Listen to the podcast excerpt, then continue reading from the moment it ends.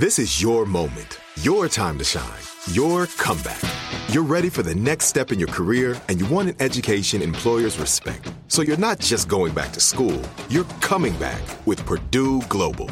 Backed by Purdue University, one of the nation's most respected public universities, Purdue Global is built for people who bring their life experience into the online classroom. Purdue Global, Purdue's online university for working adults. Start your comeback today at purdueglobal.edu. Getting ready to take on spring? Make your first move with the reliable performance and power of STIHL battery tools. From hedge trimmers and mowers to string trimmers and more, right now you can save $50 on select battery tool sets. Real STIHL. Offer valid on select AK system sets through June 16, 2024. See participating retailer for details. This message comes from Viking, committed to exploring the world in comfort. Journey through the heart of Europe on an elegant Viking longship with thoughtful service, destination focused dining, and cultural enrichment on board and on shore. And every Viking voyage is all inclusive, with no children and no casinos. Discover more at Viking.com. It's time to talk Sixers. Simmons off balance and an incredible bank shot is good. Here on the broadcast, the official podcast of Sixers.com. Embiid drives down the lane. He goes in and slams it. Oh, man. What a play by Embiid. Now, here's today's episode. A new day, an opportunity for the 76ers to move forward after a tough loss in Milwaukee on Sunday night. Brian Seltzer welcoming you into the latest edition of the broadcast. Thanks so much for checking it out. Our guest on this episode of the podcast, it is going to be excellent to sit down with the one and only Bob Cooney, morning man.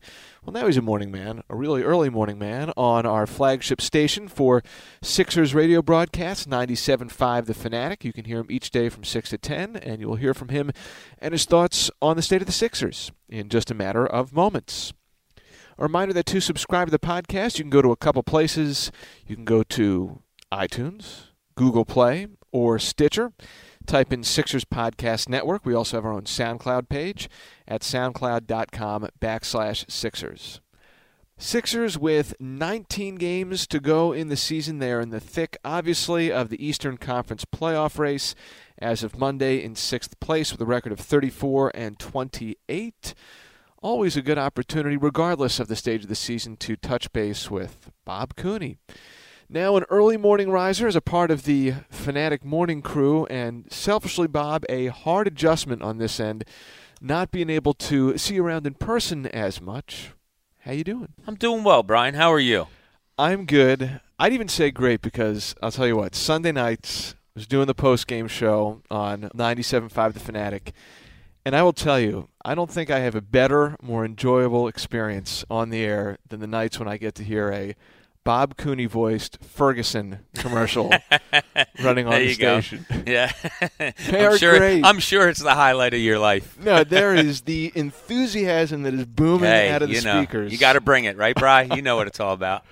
Uh, well, there was lots of energy with that. There was lots of energy at the start of Sunday's game for the 76ers. Yes, there was. And there was also a lot of energy at the end. It was just not on the 76ers side of things. Um, it was a strange game. It was kind of like if you can remove any rooting interests, an entertaining game for sure. A lot sure. of star power, turnovers. Here we are again.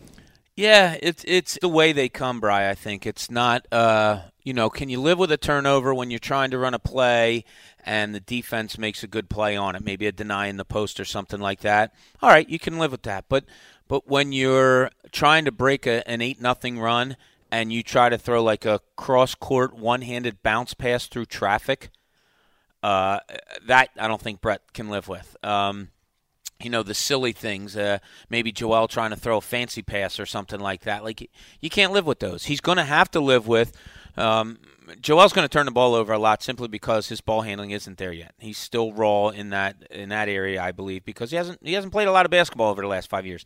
And i think the last thing to come is always your ball handling. I don't just mean dribbling. I mean the passing. I mean just handling the basketball. So they're going to have turnovers there. But uh, I, I didn't like the way they played with a lead, quite frankly. It, it, they still kept the up tempo a lot, even if 21 point lead, 19 point leads, and they kept staying up tempo. I think there could have been a way they could have slowed it down a little bit, and uh, maybe that would have prevented some turnovers, and it surely would have taken some time off the clock. For as ridiculous as the Sixers' run was to start the game, when the game's played at this level, you know the opponent's going to make Absolutely. a run at some point, and you thought that maybe that midway stretch of the second quarter, you were like maybe that was it because it seemed like the Sixers got it back to a comfortable point, end of the first half, 12 point game. And then the way that Ben and the team came out to start the third quarter, you're like, all right, they're rolling. But on the road, high stakes. And I, I think the desperation factor, you could see Milwaukee really knew it needed to get that game, having lost four in a row, and their guy led them to it. Yeah, yeah, he he's an amazing talent. Antetokounmpo is, and uh, yeah, it was. It was. Um, it's odd. Like we've seen it many times. I've seen it through the years I covered the NBA. You have also. When a team jumps out to that lead, you expect the other team to make a run and come back and get into it. Uh, and and Milwaukee did that in the first half. To do it twice is odd. Right. so so the, the the fact that they did it the second time. Here's where I think the Sixers are going to have some problems, Bry, and and it certainly seemed to be uh, the case on Sunday night. At one point, they had uh, Ilyasova, you have Dario Saric, you have. Um, uh, Marco Belinelli on the floor at the same time. Not three guys that are really quick of foot, you know, which which is fine. Uh, but so it, it, seemed to me that the defense defense's design was all right. Let's run the three pointers off the line, get out there, don't allow three pointers, and let and make them you know beat you with the dribble drive where you have Joel Embiid in the back wherever it is. They did do that, but Milwaukee converted like every time and there was a lot of three point plays in there, a lot of baskets and fouls.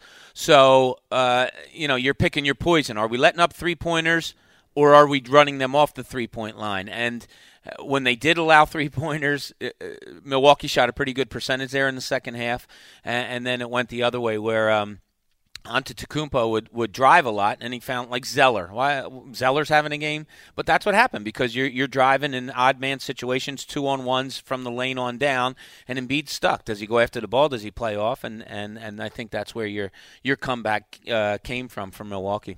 Obviously, um, and it's you know I want to get into the whole Embiid playing his 82nd game thing in a little bit.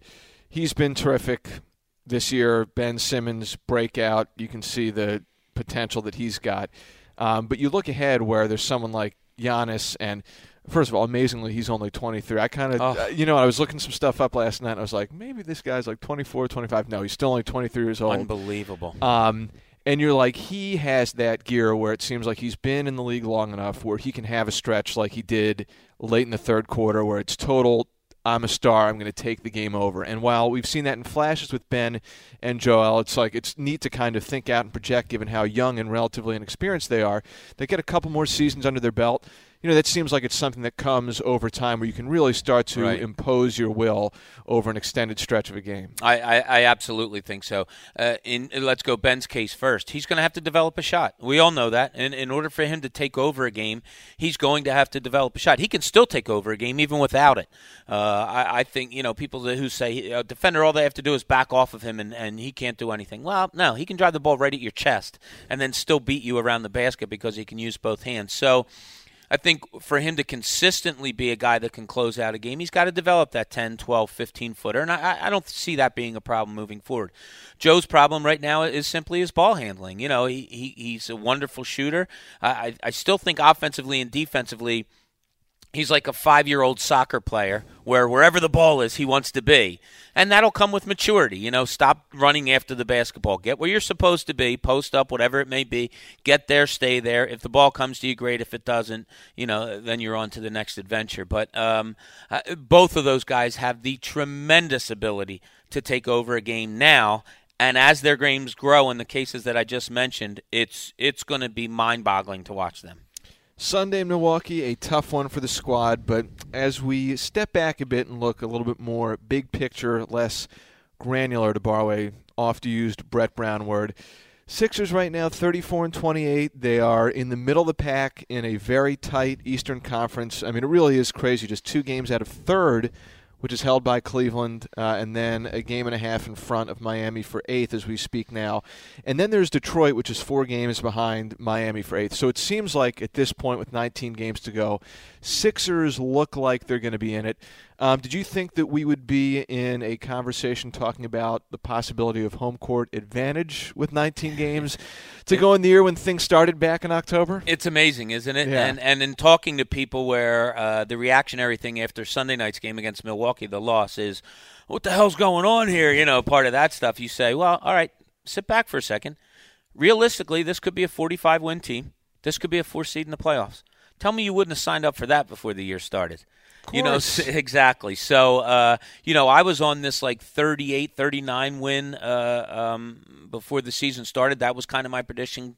Players getting used to each other, so they're exceeding where I thought they were going to be. Um, which all in all lends you to say it's been a successful season. Successful season. I think it's, you know, they've had a little tough stretch here. They got three more games on the road, if I'm not mistaken, three straight on the road, right? Three So, more, yeah. after Milwaukee. And yeah. then I believe they close out. I want to say something like ten of their last sixteen, maybe eleven, are at home. They have a nice home stretch to finish the season. I think that's going to bode really well for them. I, I really I was going through the schedule like I was doing the Eagles thing, like game by game, win, win, win, loss, win, loss. So I think it's going to really play out well for them, and a fourth seed wouldn't surprise me, Bry.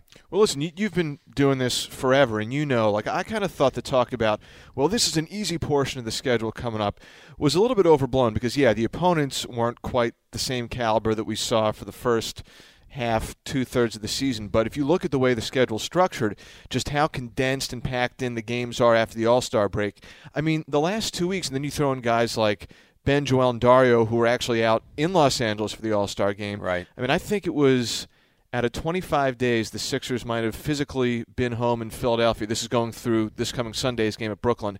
I think maybe they've been at home or will be at home for about four days Yeah. total. Yeah. Because it's like you have that three game road trip end with a back to back that you play at home against Charlotte. And then the next afternoon, you're on a flight to Milwaukee and you're on the road for another eight days. It's crazy. It it is, and it's it, and you know, and you and I have done the travel on that. It's hard. It's really really hard to do. Uh, it doesn't matter your opponent. That's why I thought, Bry, the uh, so the Cleveland win was a great win in Cleveland. Obviously, all that that entails. The next night to come home against Charlotte, mentally and physically, that's a really really tough hoe because you just beat LeBron James and all everything that was surrounding you know all of that. That's mentally fatiguing uh, let alone the phys- physicality part of it, you know, that it that it takes to come back and play the next night.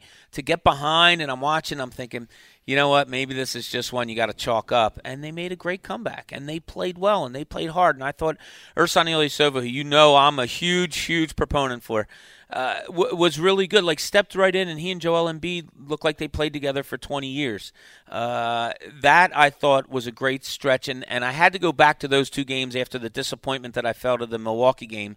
I had to say, okay, they just had a really good two game stretch. Maybe this Milwaukee game was the one game where you say, all right, th- those things happen. and especially about the Cleveland and Charlotte wins, something that it seems like Sixers fans and followers of the team, and heck, probably people within the organization itself have been talking about for a good portion of this year is how do we get to a point where we close out games? And they did it on the road against arguably the best player in the league, and Right. then they had a massive comeback against the Hornets. So I actually wanted to cue up a cut. Uh, this was from Brett after the game, coincidentally enough, in Milwaukee, and then get your take on Brett talking about how things go with the way the Sixers are designed, especially trying to close late games out and that sort of thing. So here we go. We have a team that needs to free each other up. We don't have somebody we're just going to give it to Giannis and he's going to dance, or Bledsoe and he's going to dance, or watch Jabari, you know, ISO on a wing, or Middleton ISO on a wing. That's not who we are. Whatever we do, we have to get done as a team. We have to have violent cuts, we have to have adult screens, and we have to cut to meaning. Joel's the only real, like, let's give it to Joel and let him go to work type of guy. And so you need body movement and team movement. That's why we lead the NBA in passes. We were second in assist percentages, and the pass is king. So you take what we saw Sunday night, where Giannis goes totally bonkers, and he pretty much put the Bucks on his back, and then you look at the way the Sixers got it done at Cleveland Thursday and versus Charlotte Friday. I mean, that is an interesting and juxtaposition that you got to keep in mind, thinking about how things might play out going forward from here the rest of the season. Yeah, yeah. I uh, it's funny listening to Brett, to Brett's cut there. But I know what he's saying. I, I, I think it's for the greater goal, Bry. Like the greater goal is to pass, pass, pass and move, learn how to play that game. The isolation can come when these guys get to be a little bit more veteran-like, obviously. Uh, and we're talking about um, they're they're such babies in this league. You know what I mean? They they've hardly played any games on the grand scheme of things. So I understand what Brett's saying. Hopefully, at some point they will incorporate that so that you can go to isolation, that you can break down a game, that you, if you need a basket from somebody, you have multiple people you can go to. And I don't think it's that far off. I really do think it's right around the corner. We're recording this podcast on March 5th. If we turn back the clock one month ago, Sixers were right on the cusp of starting that big blitz and surge the month of February. They were a 500 team before that long homestand started against the Washington Wizards. Do you think uh, this time a month ago the Sixers would have thought that they were going to go after someone like an Ersan Ilyasova? Um, I guess the roundabout kind of weird way that I'm asking this question is like it kind of felt like they were going to make a move at the trade deadline or surrounding that if someone was bought out, Marco Belinelli. Right. But do you think they might have even exceeded their own expectations going through that winning streak and getting as close up to home court advantage as they did, and that might have put the thought further in their mind to get aggressive and go after someone like Ersan? It's exactly what I thought. It, Okay. it really was, Bry. It was. I wasn't it was, just looking for validation. No, no, I- no, no, no. Because I, I, I really thought uh, when it happened, what I said to myself was, "Wow, the Sixers are going. Hmm, this could be fun. Like, let's pick him up, and you know what? Maybe instead of getting in at a good seed and playing in the playoffs, maybe we get a better seed, and maybe we can win in the playoffs. I, I honest to God, I really thought that Brian Colangelo and and how much Brett had to do with it. I thought that they were. I, I thought that the thinking at the time was, wow, we're playing really well let's add another piece. Let's let's like see what we can do. It doesn't kill you, obviously, as far as anything by taking these two guys on in buyouts. Um, as I said earlier, I, I was a big I, I was a big proponent. I, I never liked that they traded Ilyasova last year, and j- I joked with Brian Colangelo about that endlessly to the point where he said, "All right, you can stop writing that now." but uh, I, I just thought he was a great fit for this team last year, and so to bring him back, it did. It said to me in my head, I I, I said this out loud to a few people. I could just have seen Brian and Brett say, "Hmm." This might be fun to bring him back and see where we can go with it. And, and I think they've, you know, majorly strengthened their bench because of it. And you correct me if I'm wrong. I think it was even going back as far as the day after the end of the regular season press conference last year, where Brian pretty directly and publicly said, "Stretch four is something that we're going to have on our minds going into the off season." And it Yeah. worked great when Ersan was here. it did, and that again, one of the reasons I just didn't understand really what they did, but but they did what they did, and that, that- that's fine. And and uh, I don't want to say they've corrected it, but you know they revisited it. Let's put it that way. And and I I just think. To me, and, and you and I did it together. We watched practices with Ersan. It's not just games; it's it's practices and all. And, he had one thing last year. He was in a little bit of a shooting slump, and he stayed after for over an hour, over an hour over there shooting and just shooting, shooting, shooting. And then I had somebody come up to me and say, you know, this is impressive because I was standing there watching. And I said, it is for a veteran to stay, grind of the season, stay an extra hour. And the person that said to you said, no, it's even more impressive because his family just came in this morning, and it's the first time he's going to see them in six weeks. And as much as he wanted practice get over and leave, he knew he had to put in his work first. And guys like Dario Saric see that, and and you know guys, uh, Joel Embiid, younger guys, they see that stuff. And as much as he adds to them on the court, that's vitally important to the growth of this program. Looks like he and Joel have been doing it for Really does. 63 games already this I'll year. tell it's you, it is. It's amazing, isn't it? Nice little give and go the other night against Charlotte. Little backdoor cut and pass by uh, by Joel, and then and then Sunday night when they were uh, playing Milwaukee, uh, Ersan went down the lane and just a little shovel pass, or maybe it was Joel, one of them. You know, they they just look like they they're uh, very much in communication together on the floor. And it's such a different spot now because the team is at a point where it can make a decision like, do we want to keep someone such as Trevor Booker, who has a great track record? And I, I thought he did well and Sure, did did what exactly you what, the team uh, asked him to do.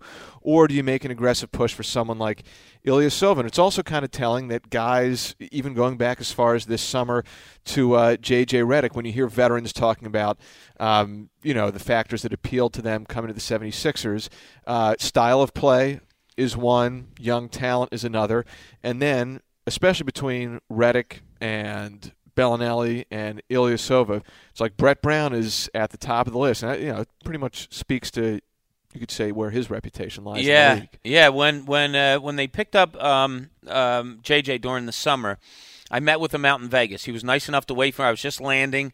He was nice enough to wait for me. I texted him and all, and we talked. And I and you know for a little, I just said why, and he and he said uh, Brett.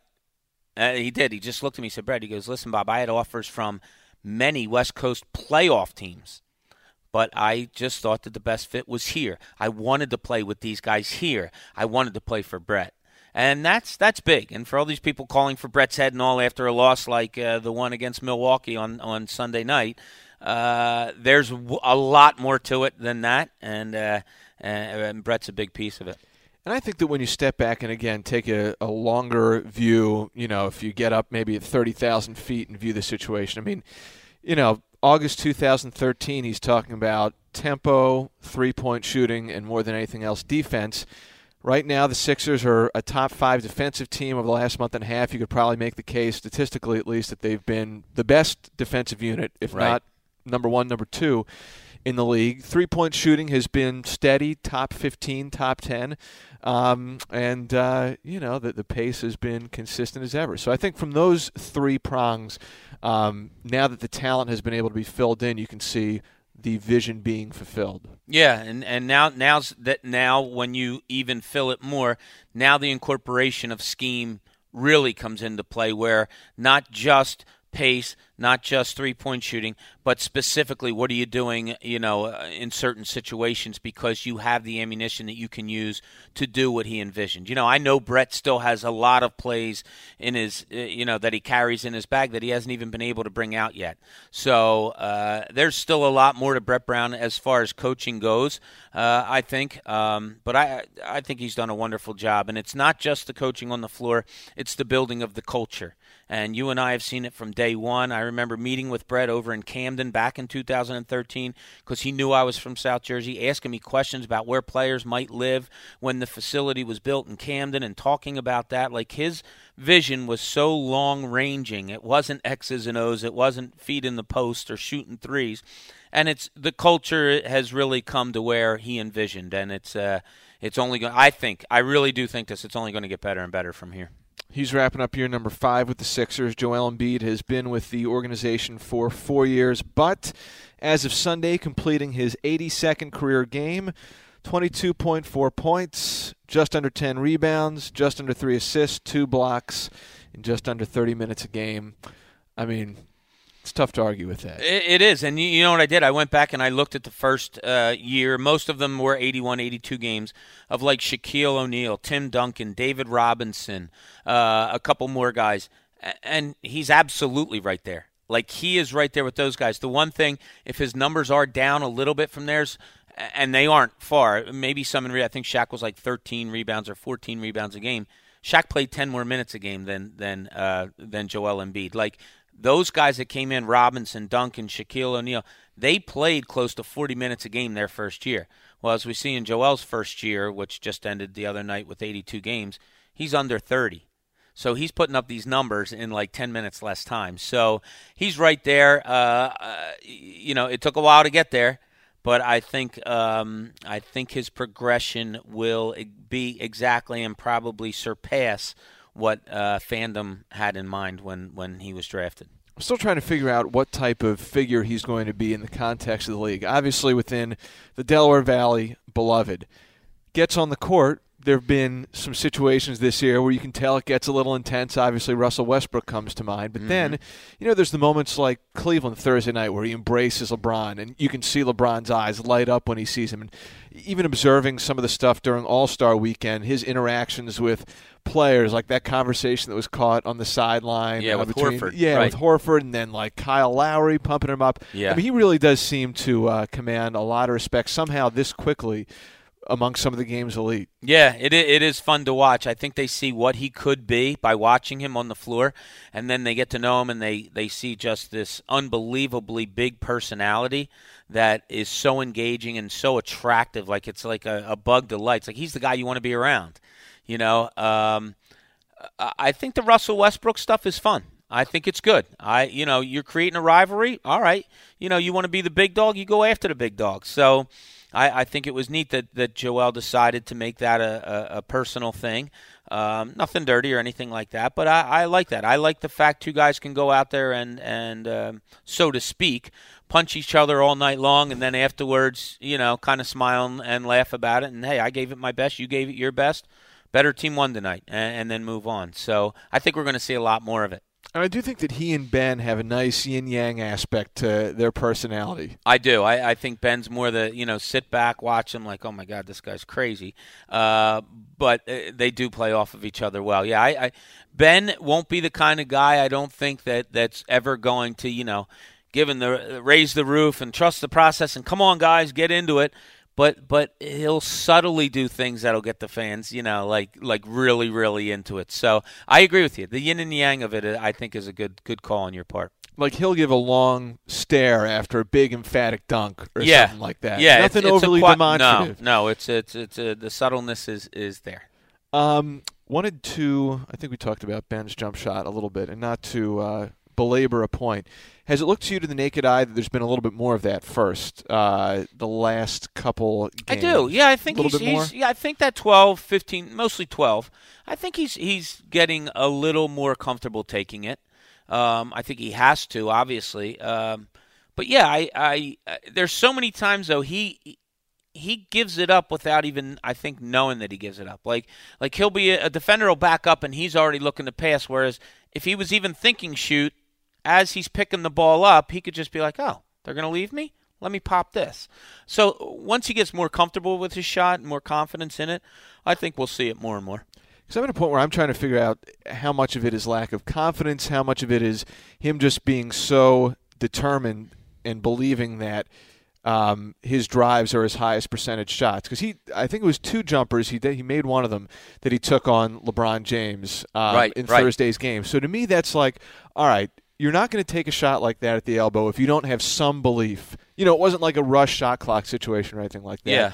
But then in hearing him talk about it, because people do ask him about it a lot, he's just like, I just feel like my percentages and my odds are at their highest if I can like load up and just drive it inside because he's got that frame that he has. Um, Yeah, it's I- interesting. I don't know. Yeah, I don't. I don't think it's a problem. I don't think that's a problem that he thinks. I mean, look, if if you're going to ask pretty much anybody what's your highest percentage shot, they're going to say, "Oh, two-handed dunk down the lane is is pretty good."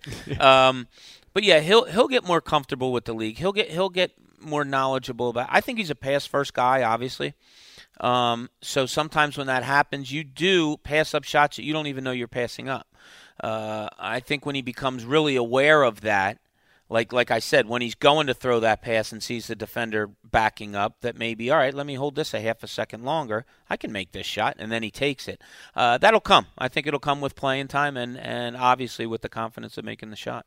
What did you think his uh, splits were going to be this year? Turning back the clock to October. Uh, I think I, I think it might be uh, it might be chronicled somewhere. I think I went something like 16 8 and 7 oh, all right. That's like I or 8 and 6 something like that and it was after preseason after seeing him um, I'm pretty sure that I wrote it down uh, that it is somewhere but I, I you know this guy's just eh, the game's so easy to him it really does he- look like that. and he just has a talent, Bry, that's like nobody else possesses. You know, he's. I remember first time I saw him in Las Vegas, and then interviewing people that played with him. They're like, "Look, yeah, he's six ten, but you can't believe how fast he is. You can't believe how quick he is. You know, his handle is unbelievable." Uh, we see that stuff, and we just think, "Oh, it's a six ten guy. Wow, it's cool. He can handle." But but no, he's got six one guard skills, and um, and he's always around the basketball. You know, and it, it it does. The game just seems to come really really easy to him. Or you could put someone like that down on the block and post him up. I mean, it's That's the isolation I was talking about too. You know, like you you can do that. You can you can run something opposite side where it looks like you're going to Joel and do a swing swing, and then all of a sudden, oh, geez, there's Ben Simmons one on one on the block, and yeah, that's that's a, that's a nice mismatch to have. That's the greatest thing about this team right now. They get, anytime they go on the floor, they can have two of the biggest offensive mismatches in the league. right. You know, no, you're absolutely and, right. and like that's cool. And you can make the argument, say, oh, but when they double team Joe, you know, he turns the ball. Okay, but a double team is kind of what you want, and that's why they're surrounding him with three point shooters, so that when he learns to catch the ball and feel the double coming, he can kick it out to the right player, or it's a kick and a pass and a pass, and there's your wide open three. So that'll all come. A double team right now is causing turnovers a lot with him and a lot of times with Simmons, but once they learn this game, it's going to mean a lot of different things in a positive way. It's funny that sometimes you don't get to appreciate something about a player until you get to watch him firsthand and see it a little bit. Um, for me, guilty as charged. J.J. Redick didn't quite recognize and appreciate just how excellent he was off the ball, always doing things. I'll be honest, Belinelli, kind of the same deal. Like yeah. he's moving often, he gets opportunities driving to the basket. Um, I don't know. I, I, I feel like that's something between the two of them. You can really see now and watching Belinelli for about a week and a half, two weeks, why they felt like they could just kind of throw him into the packages that they have for J.J. Redick and yeah. let him go to work. Oh, no question. And it's uh, I, I, I tell this story a lot. When when the Sixers signed Redick, I went back and watched his high school state championship game his senior year. you want to talk about constant movement? Oh my God, Bry, I was tired watching. Him. Like the kid never stopped moving. Never. I think he went off for forty. They were running everything they could at him. He just figure eighted through picks all over the place. Catch, shoot, boom. Catch, shoot, boom. He's been doing it all his life. And it, it really is, if you're really into basketball, isolate him a couple of times. Just when they go down the floor, just isolate him and watch the work he puts in just to try to get off a shot, just to try to get open for a shot. It's amazing. And then once he catches it, to be able to drain it at the consistency he does, it's it's it's I, I JJ Redick was a guy when I was covering the league, Bry, that when I went to a gym, and you know me, I go out on the floor early. He was one of the guys that was must see watch shoot before the game. He's just like the one that he had against the Bucks, where it was a transition play, I think, and Ben. Oh, the bounce! Yeah, bounce it to him in the corner. Unbelievable! Yeah. Like looks at the ball bouncing, but looks at his feet at the same time. Make sure he gets behind, snatches it, and throws it. Like that. That comes from a lot of time in the gym. Ridiculous. Yeah. All right, wrapping this up. Um, what do you think we're going to be talking about in about five weeks from now? Uh, five weeks from now, you're talking about how they match up with those Washington Wizards, mm. and you're going to say, uh, yeah, if they take the first two games, which will be played at the Wells Fargo Center, okay, uh, you know they have a shot at advancing to the next series, which I hope will be against those Boston Celtics. All right, all right. How I do you like, like that? Thinking, I dig. All right, I dig. I want that Celtics Sixers rivalry back. I think that that's and people have been kind of getting around the storyline, and uh, I think that when whether it's coaches or players have been asked about it, they, they kind of at least from the Sixers side have been reluctant to say like, yeah, the rivalry is like kind of getting back. Probably mostly out of respect to Boston because Boston sure. obviously has done a lot, but. I agree with you. That would be fantastic if it became a Sixers Boston thing. And tell me the NBA wouldn't love it. Right. I Young mean, cores. because you've had the West dominating for years, and you get this rivalry back on the East Coast. I mean, it, it would just it's it's NBA euphoria. Tremendous. Yeah, Great wisdom, Mr. Cooney. Thanks, man. you are the best, Mr. Seltzer. I appreciate you. Big thanks to Bob for stopping by and hanging out on the podcast. Thank you, as always, for listening.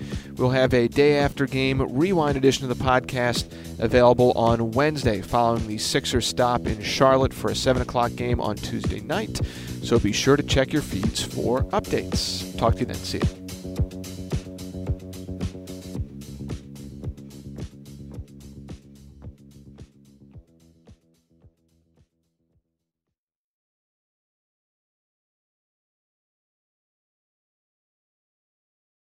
This message comes from Viking, committed to exploring the world in comfort. Journey through the heart of Europe on an elegant Viking longship with thoughtful service, destination focused dining, and cultural enrichment on board and on shore. And every Viking voyage is all inclusive, with no children and no casinos. Discover more at Viking.com. Are you looking for the perfect move in ready home this spring season? Now's the time to buy at Fischer Homes. For a limited time only, enjoy below market interest rates starting at 5.375% APR, 6.139% APR. With these exclusive lower rates, you can save hundreds on a move in ready home and start enjoying the benefits of home ownership even faster. Schedule your personal tour with one of our new home specialists at FischerHomes.com and make this spring the season you find your perfect home sweet home. Financing provided by Victory Mortgage, LLC, NMLS 461249, Equal Housing Lender. Do you love fashion?